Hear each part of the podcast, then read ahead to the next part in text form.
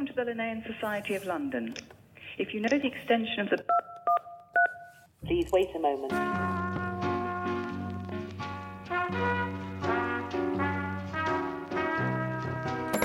I always try and correct people when they say that it's a new trend, fad, because cacti and succulents have been popular since... when people went around the world and found new nations, new lands, new plants together with that, and would be bringing them back here. They became quite a status symbol in the, the nineteen hundreds because it was so rare to see these unusual plants in this country. And over the years, there's been several resurgences in this popularity. The last one was probably in the seventies, so lots of people's grandparents will probably say that they had a collection. I'm Janelle Leon. I'm the owner and founder of Prick, which is a cactus shop in London that specialises in succulents and cacti. At the moment, we're having another resurgence in popularity, and I think that's due to a number of different factors. We're living in a time where we're trying to be more, you know, economical and sustainable, and we're also thinking of ourselves and the world. I think bringing nature indoors and then having something that is easier to look after than some plants, I think it gives you that sense of satisfaction without the responsibility. Responsibility. Responsibility. Responsibility. A newly released federal climate report. A new report from climate scientists. Hundreds of scientists from more than a dozen federal agencies predicts the Earth's temperatures could rise fifteen percent, more than expected by the end of the century. Climate change is real. In fact, seventeen of the eighteen hottest years on record, that's dating back to eighteen eighty, have occurred since two thousand one. I should be over my head in water because this is the main reservoir supplying Cape Town, and it's a desert.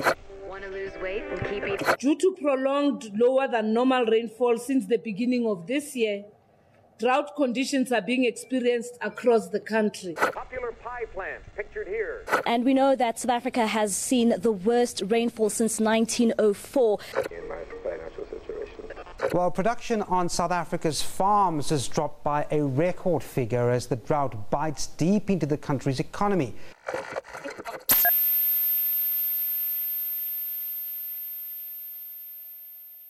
Increased carbon dioxide in the atmosphere is going to cause the world's deserts to expand, and we need plants that are going to grow under those conditions. My name is Alwyn Grace. I'm a researcher at the Royal Botanic Gardens Kew, and I specialise in the evolution of succulent plant diversity. A succulent plant is a plant that has specialised water-storing tissues.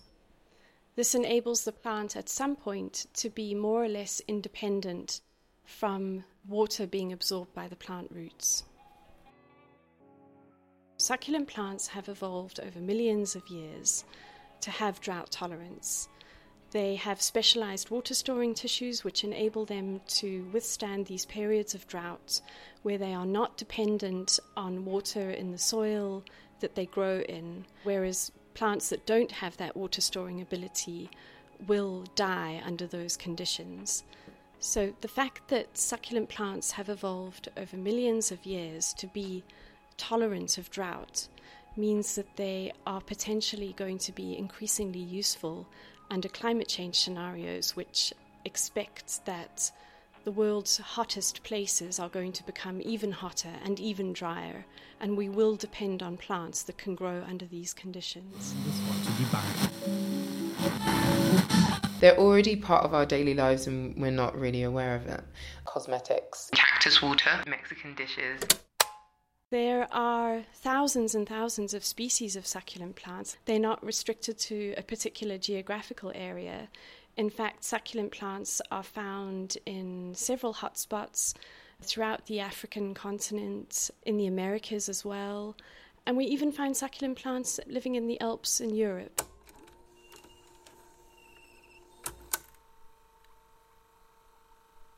So my research programme at Kew is all about identifying the true diversity of succulent plants and being able to make sensible recommendations for the uses of different species in contexts where they are less likely to pose a risk as being invasive, but we can still capitalise on their potential for a variety of different uses.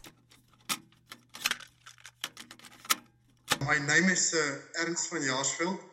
I used to work at Kirstenbosch Botanical Gardens for the Botanical Diversity Institute for uh, forty-one years, but now work full-time on a farm, Babylon's Turin Farm, where I still specialize in succulent plants. And this is in the Western Cape, South Africa. If there is a progression of, of climate change, our farmers, gardeners will all be forced to use local indigenous plants. And, and there the succulent plants are, because the reason why we have that great diversity of succulent plants is that South Africa is already, it's a dry country. And when becoming even drier than this, it will force us to look into that uh, uh, matter. And so therefore, I think succulent plants have a great future. We will be able to save water by using uh, uh, local in, indigenous succulents. But definitely, you know, succulents have, I, th I think, not only the edibility of them, but medicinally. If you take, for instance, aloe ferox and aloe vera, which is so well known. I travel on. Some recent research that I've been doing with colleagues at the University of Copenhagen, as well as here at the Royal Botanic Gardens at Kew, is to understand the evolution of the succulent genus aloe. But what many people don't realize is that aloe vera is just one in a genus aloe of over five hundred species.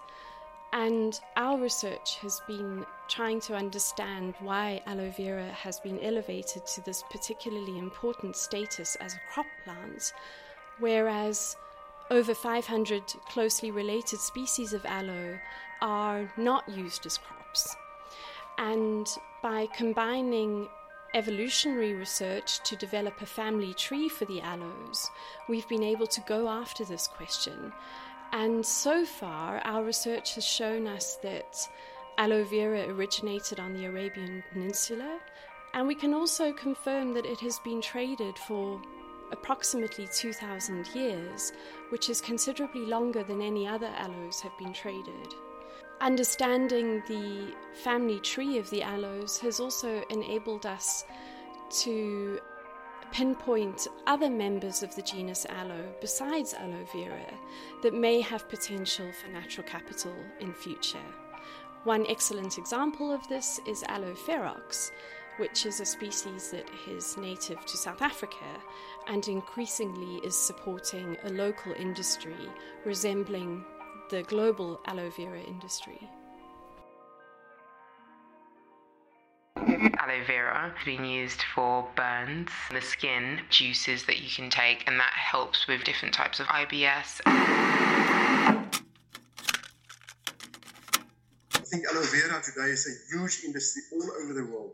If I think of aloe ferox as well, it's got the same properties. That's local indigenous, beautiful plant, and its use is being increased all the time with drought and with uh, education especially, and also once the demand is set, people see how nice these, these plants are to eat, whether it's fruits or the vegetable part or other. They, they will definitely uh, start on a small scale and then gradually increases it. Yeah, we will definitely try and see how we can take it further from here to uh, promote these indigenous edible succulent plants. Climate change. Understanding how succulent plants have evolved can give us an understanding into how they might respond to climate change scenarios in the future.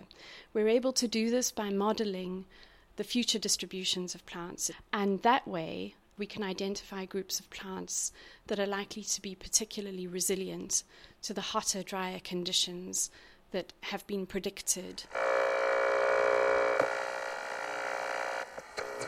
So, given the sheer diversity of succulent plants, that there are thousands of species, they grow in a remarkable range of habitats, not just in deserts around the world, and given the changes in climate that we're anticipating, I would expect the profile of succulents to become increasingly important in future.